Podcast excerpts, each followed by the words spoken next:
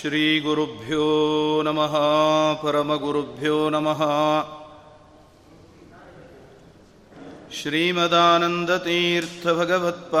श्रीमदानन्दतीर्थभगवत्पादाचार्यगुरुभ्यो नमः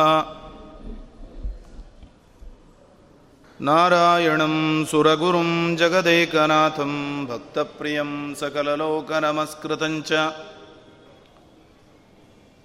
त्रैगुण्यवर्जितमजं विहुमाद्यमीशं वन्दे भवग्रममरासुरसिद्धवन्द्यम् नारायणं नमस्कृत्य नरं चैव नरोत्तमं देवीं सरस्वतीं व्यासं ततो जयमुदीरयेत् नारायणाय परिपूर्णगुणार्णवाय विश्वोदयस्थितिलयोन्नियतिप्रदाय ज्ञानप्रदाय विबुधा सुरसौख्यदुःखसत्कारणाय वितताय नमो नमस्ते। अशेषवाग्जाड्यमलापहन्त्री नवं नवं स्पष्टसुवाक्प्रदायिनी। ममेह जिह्वाग्रसुरङ्गनर्तकी भवप्रसन्नावदने च मे श्रीः मरुत्पुत्राय कवये भीमाय भयहारिणे श्रीमदानन्दतीर्थाय प्रख्याताय नमो नमः रमानिवासोचितवासभूमिः सन्न्यायरत्नावलिजन्मभूमिः वैराग्यभाग्यो मम पद्मनाभतीर्थामृताब्धिर्भवताद्विभूत्यै आनन्दतीर्थोपदिष्टो निधिर्नारायणक्वयः प्रदर्शितो येन सम्यक् जयतीर्थं तमाश्रये काले फलति सुरद्रुः चिन्तामणिरपि याचने दाता वर्षति सकलमभीष्टं दर्शनमात्रात् श्रीपादराण्मुनिः व्यासराजेन्दुमाशासे चन्द्रिका यस्य सम्मता। दुर्वादिचोरान् विद्राव्यारक्षितं भुवनत्रयम्। मायी भवैरिणे मध्वसिद्धान्तवनचारिणे। वचोनकरिणे वादिराजकेसरिणे नमः भावबोधकृतं सेवे रघुत्तममहागुरुं यच्छिष्यशिष्यशिष्याद्याः टिप्पण्याचार्यसंनिताः श्रीमतो राघवेन्द्रस्य नमामि पदपङ्कजे कामिताशेषकल्याणकलराकल्पपादपौ आसेतो रातुषाराद्रेर्यो दिशो जितवान्मुहुः सत्यध्यानगुरुः पातु यतीन्द्रैरपि पूजितः। अनवद्यात्मचारित्र्यं वादिखद्योतभास्करं विद्यामान्यगुरुं वन्दे। विद्याविद्योतभास्वरं सत्प्रमोदसमारम्भां सत्यनाथार्यमध्यमां। श्रीमदाचार्यपर्यन्तां वन्दे गुरुपरम्परां यैरहं शुकवत्सम्यक् शिक्षितोऽस्मि कृपालुभिः श्वेशतीर्थश्रीपादान् वन्दे विद्यागुरुन्मम बुधैरपि सुदुर्बोधे ग्रन्थे यन्मम साहसं तत्पारयन्तु निपुणाः गुरुपादरजक्कणाः श्रीगुरुभ्यो नमः हरिः ಓಂ. ಇಲ್ಲಿ ಸನ್ನಿಹಿತರಾದ ಮೂಲ ಗೋಪಾಲಕೃಷ್ಣದೇವರು ಹಾಗೂ ಪಟ್ಟಾಭಿರಾಮದೇವರ ಅಡಿದಾವರೆಗಳಲ್ಲಿ ಅನಂತ ಪ್ರಣಾಮಗಳನ್ನು ಸಲ್ಲಿಸ್ತಾ ಮಹಾಪೀಠದಲ್ಲಿ ವಿರಾಜಮಾನರಾದ ಪರಮಪೂಜ್ಯ ಶ್ರೀಪಾದಂಗಳವರ ಗುರುಗಳ ಪಾದಗಳಲ್ಲಿ ಅನಂತ ಪ್ರಣಾಮಗಳನ್ನು ಸಲ್ಲಿಸಿ ಶ್ರೀಮನ್ ಮಹಾಭಾರತದ ಇಂದಿನ ಪ್ರವಚನವನ್ನು ಯಥಾಮತಿ ನಿರೂಪಣೆ ಮಾಡುವ ಪ್ರಯತ್ನವನ್ನು ಮಾಡ್ತಾ ಇದ್ದೇನೆ. ವೇದವ್ಯಾಸದೇವರು ಜನಮೇಜಯರಾಜನ ಯಜ್ಞಮಂಟಪಕ್ಕೆ ಬಂದು ಆಸೀನರಾದಾಗ ಅವರಿಗೆ ಯಥೋಚಿತವಾದ ಅರ್ಘ್ಯಪಾದ್ಯಾದಿ ಸತ್ಕಾರವನ್ನು ಮಾಡಿ ಅವರಿಗೆ ಒಂದು ಗೋವನ್ನು ಸಮರ್ಪಣೆ ಮಾಡಿದ ಜನಮೇ ಜಯರಾಜ. ಮಧುಪರ್ಕದ ಅಂಗವಾಗಿ ಗೋದಾನ. ಆದರೆ ಯಾರೋ ವಿಮರ್ಶಕರು ಆ ಗೋದಾನ ಮಾಡಿದಾಗ ಆ ಗೋವನ್ನು ಆಲಂಬನ ಮಾಡುವ ಆ ಗೋವನ್ನು ಹಿಂಸೆ ಮಾಡುವ ಕಾರ್ಯವನ್ನು ಆವಾಗ ಮಾಡಿದರು ಅಂತ ಈ ಸಂದರ್ಭವನ್ನು ಬಳಸ್ಕೊಂಡದ್ದಿದೆ.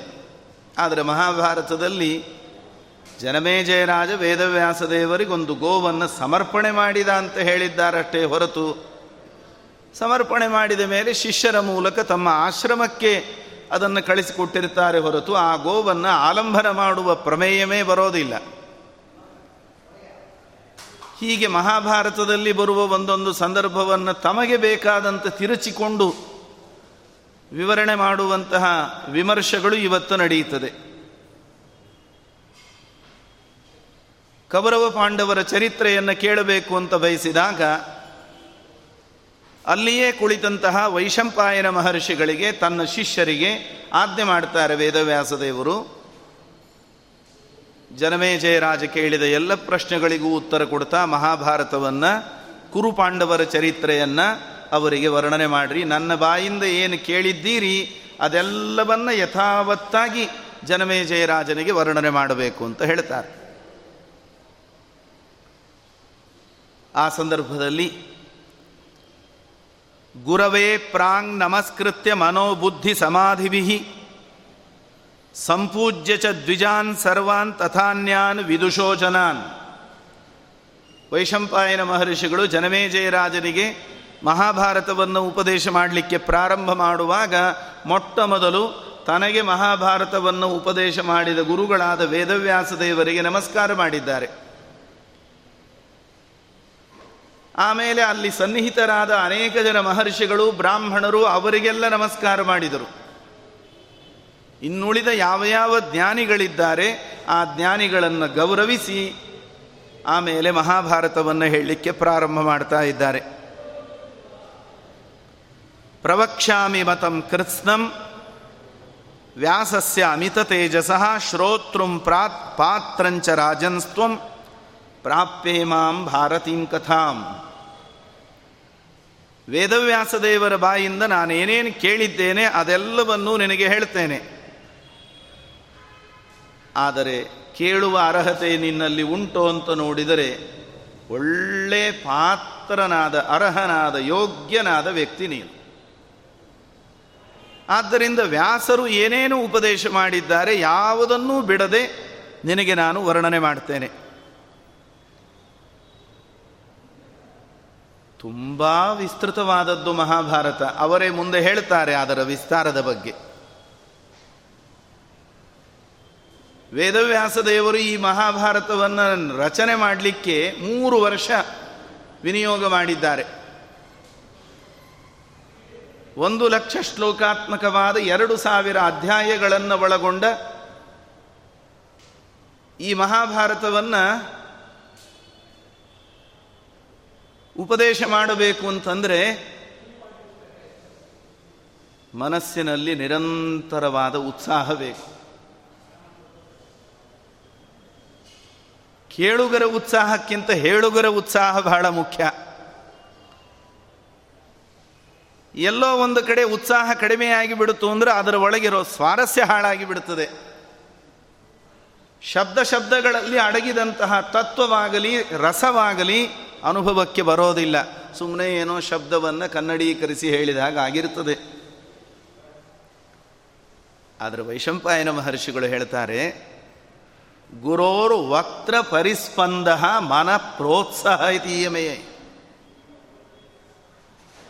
ಗುರುಗಳ ಬಾಯಿಂದ ಬಂತಲ್ಲ, ನೀನು ಹೇಳು ಜನಮೇಜಯ ರಾಜನಿಗೆ ಮಹಾಭಾರತವನ್ನ ಅಂತ ಆ ಗುರುಗಳ ಆಜ್ಞೆಯೇ ಇವತ್ತು ನನಗೆ ದೊಡ್ಡ ಉತ್ಸಾಹಪ್ರದವಾಗಿರುವಂತಹ ವಿಷಯ. ಆ ಗುರುಗಳ ಆಜ್ಞಾಧಾರಕನಾಗಿ ಮಹಾಭಾರತವನ್ನು ಉತ್ಸಾಹದಿಂದ ನನಗೆ ನಾನು ವರ್ಣನೆ ಮಾಡ್ತೇನೆ. ಅಂತ ಪ್ರತಿಜ್ಞೆ ಮಾಡಿ ಸುಮಾರು ಒಂದು ಅಧ್ಯಾಯದ ಪರಿಮಿತಿಯ ಒಳಗೆ ಒಂದು ನಲವತ್ತು ಶ್ಲೋಕಗಳಲ್ಲಿ ಸಮಗ್ರ ಮಹಾಭಾರತವನ್ನು ಒಮ್ಮೆ ಅವನ ಮುಂದೆ ಇಡ್ತಾರೆ. ಅದು ಜ್ಞಾನಿಗಳ ಕ್ರಮ. ಮಹಾಭಾರತವನ್ನು ಉಪದೇಶ ಮಾಡೋದಷ್ಟೇ ಅಲ್ಲ, ಭಾಗವತ ಉಪದೇಶ ಮಾಡುವಾಗಲೂ ಶುಕಾಚಾರ್ಯರು ಪರೀಕ್ಷಿನ್ ಮಹಾರಾಜರು ಕೇಳಿದ ಪ್ರಶ್ನೆಗಳಿಗೆ ಉತ್ತರ ಕೊಟ್ಟು, ಪ್ರಧಾನವಾಗಿ ಅವರು ಕೇಳಿದ ಆರು ಪ್ರಶ್ನೆಗಳಿಗೆ ಉತ್ತರ ಕೊಟ್ಟು ಸುಮ್ ಕೂತು ಬಿಡ್ತಾರೆ. ಅವನಿಗೆ ಕೇಳಬೇಕು ಅನ್ನೋ ಹಸಿವು ಇದೆಯಾ ಅಥವಾ ಇಲ್ಲಿಗೆ ಸಾಕು ಅಂತ ಎದ್ದು ಹೋಗ್ತಾನೋ ನೋಡೋಣ ಅಂತ. ಹೇ ನನಗಿಷ್ಟು ಸಾಲದು, ನೀವು ಇನ್ನೂ ಉಪದೇಶ ಮಾಡಬೇಕು ಅಂತ ತಾನು ಏನೇನು ಕೇಳಬೇಕಾಗಿರುತ್ತದೆ, ಆ ಪ್ರಶ್ನೆಗಳನ್ನು ಪ್ರಶ್ನೆಗಳ ಸುರಿಮಳೆಯನ್ನೇ ಶುಕಾಚಾರ್ಯರ ಮುಂದೆ ಇಡ್ತಾನೆ ಒಂದು ಅಧ್ಯಾಯ ಇಡೀ ಭಾಗವತದಲ್ಲಿ ಪ್ರಶ್ನೆನೇ ಇದೆ. ಹಾಗೆ ಜನಮೇಜಯ ರಾಜನಿಗೂ ಕೂಡ ಮೊದಲೊಮ್ಮೆ ಸಂಕ್ಷೇಪವಾಗಿ ಪ್ರಧಾನವಾದ ಘಟ್ಟಗಳೊಂದಿಗೆ ಮಹಾಭಾರತವನ್ನು ವರ್ಣಿಸ್ತಾರೆ ಪಾಂಡವರ ಕಥೆಯನ್ನು. ಆಮೇಲೆ ಅವನ ಜಿಜ್ಞಾಸೆ, ತಿಳಿಯುವ ಹಸಿವು, ಹಂಬಲ, ಅದನ್ನು ನೋಡಿ ಪ್ರತಿಯೊಂದನ್ನು ವಿಸ್ತಾರವಾಗಿ ವರ್ಣನೆ ಮಾಡ್ತಾ ಬರ್ತಾರೆ ಸಂಕ್ಷೇಪದಲ್ಲಿ, ಮೃತೆ ಪಿತರಿತೆ ವೀರಾಹ ವನಾದೇತ್ಯ ಸ್ವಮಂದಿರಂ ನಚಿರಾದೇವ ವಿದ್ವಾಂಸೋ ವೇದೇ ಧನುಷಿ ಚಾಭವನ್ ಹಿಮಾಲಯದ ತಪ್ಪಲಲ್ಲಿ ಪಾಂಡುರಾಜ ಮಾದ್ರಿ ಹಾಗೂ ಕುಂತಿಯರಲ್ಲಿ ಈ ಐದು ಜನ ಮಕ್ಕಳನ್ನು ಪಡೆದ ಶಾಪಗ್ರಸ್ತನಾಗಿ ಅರ್ಜುನನಿಗೆ ಹದಿನಾಲ್ಕನೆಯ ವರ್ಷದ ಹುಟ್ಟುಹಬ್ಬದ ಆಚರಣೆ ನಡೀತಾ ಇರೋ ದಿನದಲ್ಲಿ ಮಾದ್ರಿಯ ಸಂಘದಿಂದ ದೇಹತ್ಯಾಗ ಮಾಡಿದ ಮಾಡಬೇಕಾದ ಪಿತೃಕಾರ್ಯಗಳನ್ನೆಲ್ಲ ಮುಗಿಸಿದ ಮೇಲೆ ಋಷಿಗಳೆಲ್ಲ ಕುಂತಿ ಹಾಗೂ ಈ ಐದು ಜನ ಮಕ್ಕಳನ್ನು ಕರೆದುಕೊಂಡು ಹಸ್ತಿನಾವತಿಗೆ ಬಂದರಂತೆ. ಭೀಷ್ಮದ್ರೋಣಾದಿಗಳ ಭೀಷ್ಮಾಚಾರ್ಯರ ಮುಂದೆ, ಕೃಪಾಚಾರ್ಯರ ಮುಂದೆ, ಧೃತರಾಷ್ಟ್ರನ ಮುಂದೆ ಒಪ್ಪಿಸಿದರು. ಅವರೆಲ್ಲ ಹಸ್ತಿನಾವತಿಯಲ್ಲಿದ್ದು ಕೃಪಾಚಾರ್ಯರಿಂದ, ಆಮೇಲೆ ದ್ರೋಣಾಚಾರ್ಯರಿಂದ, ವೇದ ವೇದಾಂಗಗಳಲ್ಲಿ, ಧನುರ್ವೇದದಲ್ಲಿ ಒಳ್ಳೆಯ ಪರಿಣತಿಯನ್ನು ಪಡೆದಿದ್ದಾರೆ.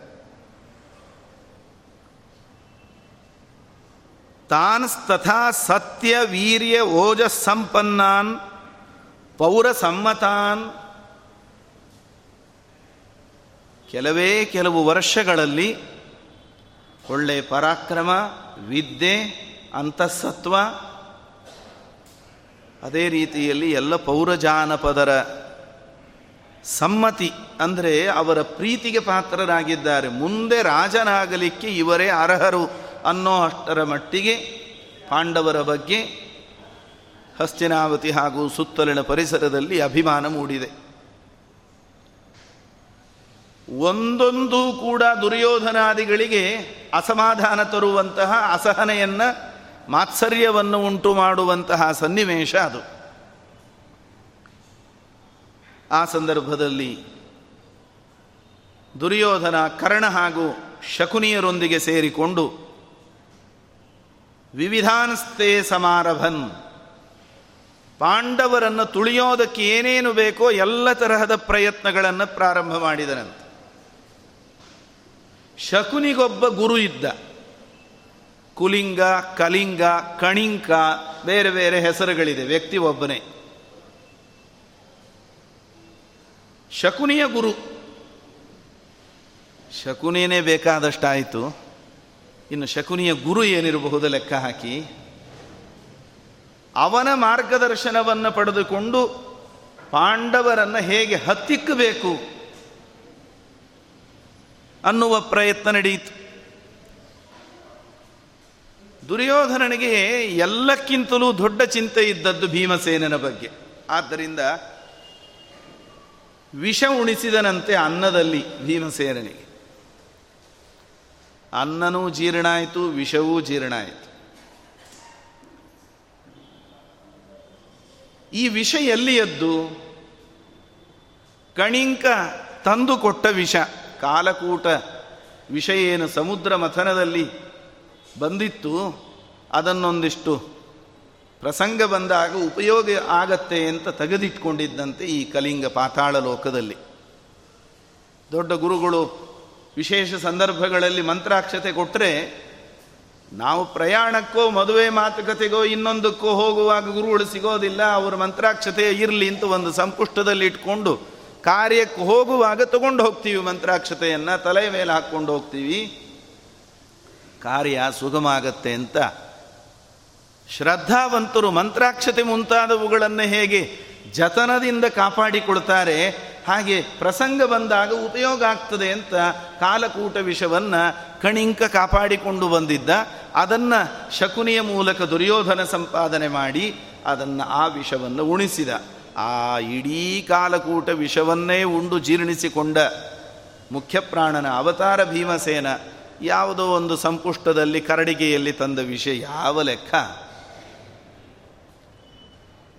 ಪ್ರಮಾಣ ಕೋಟಿ ಎಂಬ ಮಡುವಿನಲ್ಲಿ ಕಬ್ಬಿಣದ ಸಂಕೋಲೆಗಳಿಂದ ಕಟ್ಟಿ ಅವನನ್ನು ಮುಳುಗಿಸಿ, ಅಲ್ಲಿರೋ ಭಯಂಕರ ಸರ್ಪಗಳಿಂದ ಕಚ್ಚಿಸಿದರೆ ಸರ್ಪಗಳ ಹಲ್ಲು ಮುರಿದು ಹೋಯಿತು ಹೊರತು ಭೀಮಸೇನಿಗೇನೂ ಆಗಲಿಲ್ಲ. ನಿದ್ರೆ ಹೋದವನು ಎಚ್ಚತ್ತು, ಆಕಳಿಸಿ ಮೈ ಮುರಿದಾಗ ಕಬ್ಬಿಣದ ಸಂಕೋಲೆಗಳೆಲ್ಲ ತುಂಡಾಗಿ ಸುಖವಾಗಿ ಮೇಲೆ ಬಂದ. ತೇಷಾಂತು ವಿಪ್ರಕಾರೇಶು ತೇಷು ತೇಷು ಮಹಾಮತಿ ಮೋಕ್ಷಣೆ ಪ್ರತಿಕಾರೇ ಚ ವಿದುರೋ ಅವಹಿತೋ ಭವತ್. ಯಾವ ಯಾವ ಸನ್ನಿವೇಶದಲ್ಲಿ ಪಾಂಡವರನ್ನು ಭೀಮಸೇನನನ್ನು ದಮನ ಮಾಡೋದಕ್ಕೆ ಅಂತ ಇವರೆಲ್ಲ ಪ್ರಯತ್ನ ಮಾಡಿದರು ಇದನ್ನೆಲ್ಲ ಮೊದಲೇ ಫೋರ್ಕಾಸ್ಟ್ ಮಾಡಿಕೊಂಡು ಏನಾಗಬಹುದು? ಇದಕ್ಕೇನು ಪ್ರತೀಕಾರ ಮಾಡಬೇಕು? ಹೇಗಿದರಿಂದ ಆಪತ್ತಿನಿಂದ ಬಿಡುಗಡೆ ಪಡೆಯಬೇಕು ಅನ್ನೋದನ್ನು ವಿದುರ ಅಲ್ಲೇ ಇದ್ದು ಗಮನಿಸಿಕೊಂಡು ಹೇಗೆ ದೇವಲೋಕದಲ್ಲಿರುವಂತಹ ದೇವೇಂದ್ರ ಮೂರು ಲೋಕದ ಪ್ರಜೆಗಳಿಗೆ ಹಿತವನ್ನುಂಟು ಮಾಡುತ್ತಾನೆ, ಆ ರೀತಿಯಲ್ಲಿ ಹಸ್ತಿನಾವತಿಯಲ್ಲಿದ್ದಂತಹ ವಿದುರ ಪಾಂಡವರಿಗೆ ಹಿತವನ್ನು ಉಂಟು ಮಾಡಬೇಕು ಅಂತ ಹೇಳಿ ಇದನ್ನೆಲ್ಲ ಗಮನಿಸ್ತಾ ಇದ್ದ, ಅವರಿಗೆ ಬಂದ ಆಪತ್ತಿನ ಪರಿಹಾರವನ್ನು ಸೂಚನೆ ಮಾಡ್ತಾ ಇದ್ದ. ಎಲ್ಲ ಪ್ರಯತ್ನಗಳು ವಿಫಲವಾದಾಗ ನಾಶಕದ್ ವಿನಿಹಂತುಂತಾನ್ ದೈವಭಾವ್ಯರ್ಥ ರಕ್ಷಿತಾನ್. ತತ ಸಮ್ಮಂತ್ರ ಸಚಿವೈ ವೃಷದುಶಾಸನಾದಿವಿ ಈ ಯಾವ ಪ್ರಯತ್ನಗಳು ಕೂಡ ಕೈಗೂಡದೆ ಹೋಯಿತು. ಮಹಾಭಾರತ ಹೇಳುತ್ತದೆ, ವೈಶಂಪಾಯನರು ಹೇಳ್ತಾರೆ, ಇವನು ಮಾಡಿದ ಒಂದೇ ಒಂದು ಪ್ರಯತ್ನವೂ ಕೂಡ ಸಫಲ ಆಗಲಿಲ್ಲ ಪಾಂಡವರನ್ನು ಹತ್ತಿಕೋ ವಿಷಯದಲ್ಲಿ. ಯಾಕೆ? ದೈವ ಭಾವ್ಯರ್ಥ ರಕ್ಷಿತ ಅನ್ನಂತ ಒಂದು ಮಾತು ಹೇಳ್ತಾರೆ. ದೈವಾನುಗ್ರಹದಿಂದ ಮುಂದೆ ಆಗಬೇಕಾದಂತಹ ಏನು ಕಾರ್ಯಗಳಿದೆ, ಆ ನಿಮಿತ್ತದಿಂದ ಇವರು ರಕ್ಷಣೆಯನ್ನು ಪಡೆದಿದ್ದಾರೆ. ಏನದು ಮುಂದಾಗಬೇಕಾದ ಕಾರ್ಯ? ಭೂಭಾರ ಹರಣೆಯಂತಹ ಕಾರ್ಯ ಆಗಬೇಕು. ದುಶ್ಯಾಸನಾದಿಗಳ ದಮನ ಆಗಬೇಕು. ಪಾಂಡವರಿಗೆ ರಾಜ್ಯಪ್ರಾಪ್ತಿಯಾಗಬೇಕು ಇದು ಪ್ರಧಾನವಾಗಿ ಭಗವಂತನ ಸಂಕಲ್ಪ. ಆ ಪರಮಾತ್ಮನ ಸಂಕಲ್ಪ ಆಗಿದ್ದದ್ದರಿಂದ ಪರಮಾತ್ಮನ ಅನುಗ್ರಹದಿಂದ ಪಾಂಡವರ ಮೇಲೆ ಎಷ್ಟೇ ಆಪತ್ತುಗಳು ಬಂದರೂ ಏನೂ ಆಗದಂತೆ ಸುರಕ್ಷಿತವಾಗಿ ಉಳಿದಿದೆ ಆವಾಗ ಶಕುನಿ, ದುಶಾಸನ, ವೃಷಸೇನ, ವಿಕರಣ ಮುಂತಾದವರೊಂದಿಗೆ ಸೇರಿ ದುರ್ಯೋಧನ ಪರಾಮರ್ಶೆಯನ್ನು ಮಾಡಿ ಜಾತು ಸಂಗ್ರಹ ಮಾದಿಶತ್ ವಾರಣಾವತಕ್ಕೆ ಕಳಿಸುವಂತಹ ಪ್ರಯತ್ನ ನಡೆಯಿತು. ಅಲ್ಲಿ ಧೃತರಾಷ್ಟ್ರನ ಮಾತಿಗೆ ಕಟ್ಟು ಬಿದ್ದು ಅಲ್ಲಿ ನಡೆಯುವ ಉತ್ಸವದಲ್ಲಿ ಪಾಲ್ಗೊಳ್ಳೋದು ಅನ್ನೋದು ನೆಪ. ಒಂದು ವರ್ಷ ಇಡೀ ವನವಾಸ, ಆ ವಾರಣಾವತದಲ್ಲಿ ಅರಗಿನ ಮನೆಯಲ್ಲಿ ಅವರು ವಾಸ ಮಾಡುವಾಗ ವಿರೋಚನ ತನ್ನ ಮುದಿ ತಾಯಿ ಹಾಗೂ ಐದು ಜನ ಮಕ್ಕಳೊಂದಿಗೆ ಅಲ್ಲಿಗೆ ಬಂದಿದ್ದಾನೆ. ಅವನು ಅವಕಾಶವನ್ನು ನಿರೀಕ್ಷೆ ಮಾಡ್ತಾ ಇದ್ದ, ಭೀಮಸೇನನೂ ಅವಕಾಶವನ್ನು ನಿರೀಕ್ಷೆ ಮಾಡ್ತಾ ಇದ್ದ. ಇಬ್ಬರದ್ದು ಗುರಿ ಒಂದೇ, ಯಾವಾಗ ಅರಗಿನ ಮನೆಗೆ ಬೆಂಕಿ ಹಚ್ಚೋದು ಅಂತ. ಇವರು ಹೊರಡುವಾಗಲೇ ಧೃತರಾಷ್ಟ್ರ ಮ್ಲೇಂಛ ಭಾಷೆಯಿಂದ ವಿದುರ ಧರ್ಮರಾಜನಿಗೆ ಅರಿವಾಗುವಂತೆ ಅಲ್ಲಿ ನಡೆಯುವಂತಹ ವಿಷಯವನ್ನು ಅವನಿಗೆ ಎಚ್ಚರ ಮೂಡಿಸಿದ್ದ ಒಂದು ವರ್ಷ ಕಳೀತಾ ಇದ್ದಂತೆ ರಾತ್ರಿ ಅವರೆಲ್ಲ ಮೈಮರತು ಮಲಗಿದಾಗ ಭೀಮಸೇನ ವಿದುರ ನಿರ್ಮಾಣ ಮಾಡಿದ ಸುರಂಗದಿಂದ ಹೊರಬರ್ತಾ ಅರಗಿನ ಮನೆಗೆ ಬೆಂಕಿ ಹಚ್ಚಿ ಅವರನ್ನೆಲ್ಲ ನಿಗ್ರಹ ಮಾಡಿ ಅಲ್ಲಿಂದ ಕಾಡಿನಲ್ಲಿ ಬರ್ತಾ ಹಿಡಿಂಬನ ಸಂಹಾರವನ್ನು ಮಾಡಿ ಹಿಡಿಂಬೆಯನ್ನು ವಿವಾಹವಾಗಿ ಅವಳಲ್ಲಿ ಘಟೋತ್ಗಜನನ್ನ ಮಗನಾಗಿ ಪಡೆದ. ಅಲ್ಲಿಂದ ಏಕಚಕ್ರ ನಗರಕ್ಕೆ ಬರ್ತಾನೆ. ಅಲ್ಲಿರುವಂತಹ ವೇದಾಧ್ಯಯನ ಸಂಪನ್ನನಾದ ಬ್ರಾಹ್ಮಣನ ಮನೆಯಲ್ಲಿ ಒಂದಿಷ್ಟು ಕಾಲ ವಾಸ ಮಾಡ್ತಾರೆ. ಅಲ್ಲಿ ಭೀಮಸೇನ ಮಾಂಸಾಶಿಯಾದಂತಹ ಬಕಾಸುರನ ಸಂಹಾರವನ್ನು ಮಾಡಿ ಏಕಚಕ್ರಾನಗರದ ಎಲ್ಲ ಪ್ರಜೆಗಳಿಗೂ ಕೂಡ ಅವನಿಂದ ಆದ ಭಯವನ್ನು ಪರಿಹಾರ ಮಾಡಿದ್ದಾನೆ. ಅದೇ ಕಾಲದಲ್ಲಿ ವೇದವ್ಯಾಸ ದೇವರು ಬಂದು, ಪಾಂಚಾಲ ದೇಶದಲ್ಲಿ ದ್ರೌಪದಿ ಸ್ವಯಂವರ ನಡೀತಾ ಇದೆ, ನೀವೆಲ್ಲ ಅಲ್ಲಿಗೆ ಹೊರಡಬೇಕು, ಅಂತ ಹೇಳಿದಾಗ ಪಾಂಚಾಲ ದೇಶಕ್ಕೆ ಬಂದಿದ್ದಾರೆ. ದ್ರೌಪದಿಯನ್ನು ಪಡೆದುಕೊಂಡಿದ್ದಾರೆ. ಅಲ್ಲಿಂದ ಕುಂತಿದೇವಿ ತನ್ನ ಸೊಸೆ ಹಾಗೂ ಐದು ಜನ ಮಕ್ಕಳನ್ನು ಕರೆದುಕೊಂಡು ಹಸ್ತಿನಾವತಿಗೆ ಬಂದಳು ಎಲ್ಲ ಹಿರಿಯರು ವಿಚಾರ ಮಾಡಿದರು. ಇದು ಹೊಂದಾಣಿಕೆ ಆಗೋದಿಲ್ಲ ಆದ್ದರಿಂದ ಇವರನ್ನೊಂದು ಬೇರೆ ವ್ಯವಸ್ಥೆ ಮಾಡೋದು ಒಳ್ಳೆಯದು ಅಂತ. ಇಂದ್ರಪ್ರಸ್ಥದಲ್ಲಿ ಇವರನ್ನು ರಾಜ್ಯಭಾರ ಮಾಡೋದಕ್ಕೆ ಅಂತ ವ್ಯವಸ್ಥೆಯನ್ನು ಮಾಡಿದ್ದಾರೆ. ಇಂದ್ರಪ್ರಸ್ಥದಲ್ಲೂ ಕೂಡ ಭಾರೀ ವೈಭವ. ಅವರು ನಿರ್ಮಾಣ ಮಾಡಿದಂತಹ ಅರಮನೆ ಅದರ ಗೃಹ ಪ್ರವೇಶಕ್ಕೆ ಅಂತ ದೇವಲೋಕದಿಂದ ದೇವೇಂದ್ರ ಬಂದವನು ಅಪೂರ್ವವಾದ ಮಯ ಸಭೆಯನ್ನು ಅಲ್ಲಿ ನಿರ್ಮಾಣ ಮಾಡಿಸಿದ್ದ. ಅದೇ ಮಯ ಸಭೆಯ ಒಳಗೆ ಮೋಹಗೊಂಡು ದುರ್ಯೋಧನ, ನೀರಿಲ್ಲದೆ ಇರೋ ಕಡೆಯಲ್ಲಿ ಇದೆ ಅಂತ ಭ್ರಮಿಸಿದ, ಇದ್ದ ಕಡೆಯಲ್ಲಿ ಇಲ್ಲ ಅಂತ ಭ್ರಮಿಸಿದ, ಎಲ್ಲರ ಹಾಸ್ಯಕ್ಕೆ ಗುರಿಯಾದ ಮುಂದಿನ ಮಹಾಯುದ್ಧದ ಬೀಜಾವಾಪವಾದದ್ದೇ ಅಲ್ಲಿ.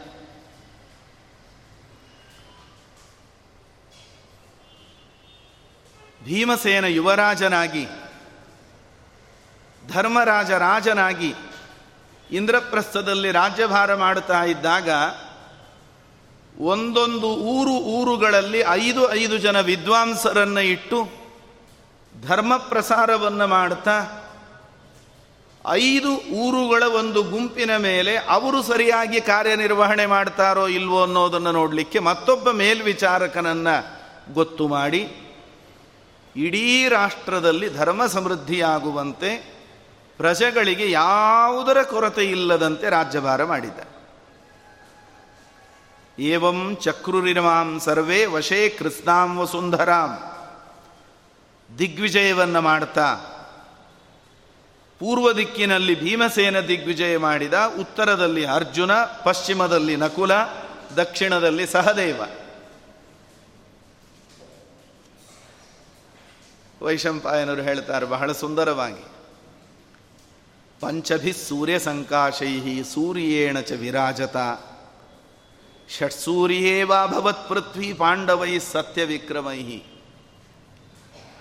ಆಗಿನ ಕಾಲದಲ್ಲಿ ಭೂದೇವಿಯ ಭಾಗ್ಯ ಎಂಥದ್ದು ಅಂತಂದರೆ, ಭೂಮಿಯಲ್ಲಿ ಶಕ್ತಿಯನ್ನು ತುಂಬುವ ಸಸ್ಯಗಳ ಅಭಿವೃದ್ಧಿಗೆ ಕಾರಣವಾದ ಪ್ರಜೆಗಳ ಆರೋಗ್ಯಕ್ಕೆ ಕಾರಣವಾದ ಜಗತ್ತಿಗೆ ಬೆಳಕನ್ನು ನೀಡತಕ್ಕಂತಹ ಸೂರ್ಯ ಆಕಾಶದಲ್ಲೊಬ್ಬನೇ ಇದ್ದದ್ದಲ್ಲ, ಈ ಐದು ಜನ ಪಾಂಡವರು ಕೂಡ ಸೂರ್ಯನಂತೆ ಕಂಗೊಳಿಸ್ತಾ ಇದ್ರಂತೆ. ಆದ್ದರಿಂದ ಭೂಮಿಯಲ್ಲಿರುವ ಐದು ಜನ ಪಾಂಡವರು, ಐದು ಜನ ಸೂರ್ಯರು, ಆಕಾಶದಲ್ಲಿರೋ ಸೂರ್ಯ ಒಬ್ಬ ಹೀಗೆ ಆರು ಜನ ಸೂರ್ಯರನ್ನು ಪಡೆದುಕೊಂಡು ಭೂದೇವಿ ಭಾರೀ ಶೋಭಿಸ್ತಾ ಇದ್ಲಂತೆ ಆ ಸಂದರ್ಭದಲ್ಲಿ ದ್ಯೂತವನ್ನು ನಿಮಿತ್ತ ಮಾಡಿಕೊಂಡು ಧೃತರಾಷ್ಟ್ರ ಇವರನ್ನು ವನವಾಸಕ್ಕೆ ಅಂತ ಕಳುಹಿಸಿದ್ದಾನೆ. ಇದೇ ಸಂದರ್ಭದಲ್ಲಿ ಅಂದರೆ ಇನ್ನೂ ಇಂದ್ರಪ್ರಸ್ಥದಲ್ಲಿರುವಾಗ ವನವಾಸಕ್ಕೆ ಹೋಗುವ ಮುಂಚೆ ಒಂದೊಂದು ವರ್ಷ ದ್ರೌಪದಿ ಒಬ್ಬೊಬ್ಬರ ಬಳಿ ಇರಬೇಕು ಅನ್ನುವ ಒಪ್ಪಂದವಾದಾಗ ಬ್ರಾಹ್ಮಣನ ಪದಾರ್ಥಗಳನ್ನು ರಕ್ಷಣೆ ಮಾಡಬೇಕು ಅನ್ನೋದಕ್ಕೋಸ್ಕರವಾಗಿ ಶಸ್ತ್ರಾಗಾರಕ್ಕೆ ಪ್ರವೇಶ ಮಾಡಬೇಕಾದ ಅರ್ಜುನ ಧರ್ಮರಾಜ ಹಾಗೂ ದ್ರೌಪದಿಯರು ಕುಳಿತ ಅಂತಃಪುರವನ್ನು ದಾಟಿ ಹೋಗಬೇಕಾಯಿತು. ಅವರಿಬ್ಬರೂ ಇದ್ದ ಜಾಗದಲ್ಲಿ ಇನ್ನೊಬ್ಬರು ಪ್ರವೇಶ ಮಾಡಿದರೆ ಒಂದು ವರ್ಷ ತೀರ್ಥಯಾತ್ರೆ ಮಾಡಬೇಕು ಅನ್ನುವ ಒಪ್ಪಂದ ಇದ್ದದ್ದರಿಂದ ಅರ್ಜುನ ತೀರ್ಥಯಾತ್ರೆಗೆ ಹೋಗಬೇಕಾಯಿತು. ತೀರ್ಥಯಾತ್ರೆಯಲ್ಲಿ ದ್ವಾರಕಾನಗರಕ್ಕೆ ಬಂದು ಸುಭದ್ರೆಯನ್ನ ವಿವಾಹವಾಗಿದ್ದಾನೆ ಅರ್ಜುನ. ಹೀಗೆ ತೀರ್ಥಯಾತ್ರೆಯನ್ನು ಮುಗಿಸಿಕೊಂಡು ಬಂದವನು ಖಾಂಡವ ಪ್ರಸ್ಥವನ್ನು ಅಗ್ನಿಗೆ ಸಮರ್ಪಣೆಯನ್ನು ಮಾಡಿ ಅಗ್ನಿಯ ಮೂಲಕವಾಗಿ ಗಾಂಡೀವ ಧನಸ್ಸು ಅಕ್ಷಯವಾದಂತಹ ಬತ್ತಳಿಕೆಯನ್ನು ಹನುಮಂತನ ಚಿಹ್ನೆ ಇರುವಂತಹ ಧ್ವಜವನ್ನು, ದಿವ್ಯವಾದಂತಹ ರಥವನ್ನು ಅರ್ಜುನ ಪಡೆದುಕೊಂಡ. ಮುಂದೆ ದ್ಯೂತದಲ್ಲಿ ಎಲ್ಲವನ್ನು ಕಳೆದುಕೊಂಡು ವನವಾಸ, ಅಜ್ಞಾತವಾಸ. ವರಂ ಪ್ರಸ್ಥಾಪಯಾಮಾಸ ಸಪ್ತವರ್ಷಾಣಿ ಪಂಚಚ. ಅಜ್ಞಾತಮೇಕಂ ರಾಷ್ಟ್ರೇ ಚ ತಥೋ ವರ್ಷಯೇ ತ್ರಯೋದಶಂ ಹನ್ನೆರಡು ವರ್ಷಗಳ ವನವಾಸ, ಒಂದು ವರ್ಷದ ಅಜ್ಞಾತವಾಸ ನಡೆಯಿತು. ತತಶ್ಚತುರ್ದಶೇ ವರ್ಷೇ ಯಾಚಮಾನ ಸ್ವಕಂ ವಸು. ಅಜ್ಞಾತವಾಸ ಮುಗಿದು ಹದಿನಾಲ್ಕನೇ ವರ್ಷ ಪ್ರಾರಂಭವಾದಾಗ ನಮ್ಮ ಸ್ವತ್ತನ್ನು ನಾವು ಪಡೆಯಬೇಕಾದ ರಾಜ್ಯವನ್ನು ನಮಗೆ ಕೊಡಿ ಅಂತ ಕೇಳಿದಾಗ ಕೊಡಲಿಲ್ಲ. ಗಲಾಟೆ ಬೇಡ, ಯುದ್ಧ ಬೇಡ. ಕೃಷ್ಣನನ್ನ ಸಂಧಾನಕ್ಕೆ ಅಂತ ಹಸ್ತಿನಾವತಿಗೆ ಕಳುಹಿಸಿಕೊಟ್ಟು ಹೋಗುವಾಗ ಭೀಮಸೇನೆ ಹೇಳ್ತಾನೆ, ಕೃಷ್ಣ ರಕ್ತಪಾತ ಆಗೋದು ನನಗೂ ಏನು ಬೇಕಾಗಿಲ್ಲ. ಪ್ರಸಂಗ ಬಂದರೆ ದುರ್ಯೋಧನಾದಿಗಳು ಮುಂದೆ ಕೈ ಒಡ್ಡಿ ಬೆನ್ನು ಬಾಗಿಸಿ ನಿಲ್ಲಲಿಕ್ಕೂ ತಯಾರಿದ್ದೇವೆ ನಾವು. ಸಂಧಾನ ಆಗೋದಾದ್ರೆ ಮಾಡ್ಕೊಂಡು ಬಾ ಅಂತ ಹೇಳಿ ಕಳಿಸಿ ಧರ್ಮರಾಜ ಹೇಳಿದ್ದ ನಮಗೆ ಭಾಳ ಏನು ಬೇಡ. ಅವರು ಅರ್ಧ ರಾಜ್ಯ ಕೊಡೋದಕ್ಕೆ ಒಪ್ಪಲಿಲ್ಲ ಅಂತಂದರೆ ತಕರಾರಿಲ್ಲ ನಾವು ಐದು ಜನ ಇದ್ದೀವಿ, ಐದು ಜನರಿಗೆ ಐದು ಹಳ್ಳಿಯನ್ನು ಕೊಟ್ಟರೆ ಸಾಕು. ಅವಿಸ್ಥಲಂ, ವೃಕಸ್ಥಲಂ, ಮಾಕಂದೀಂ, ವಾರಣಾವತಂ.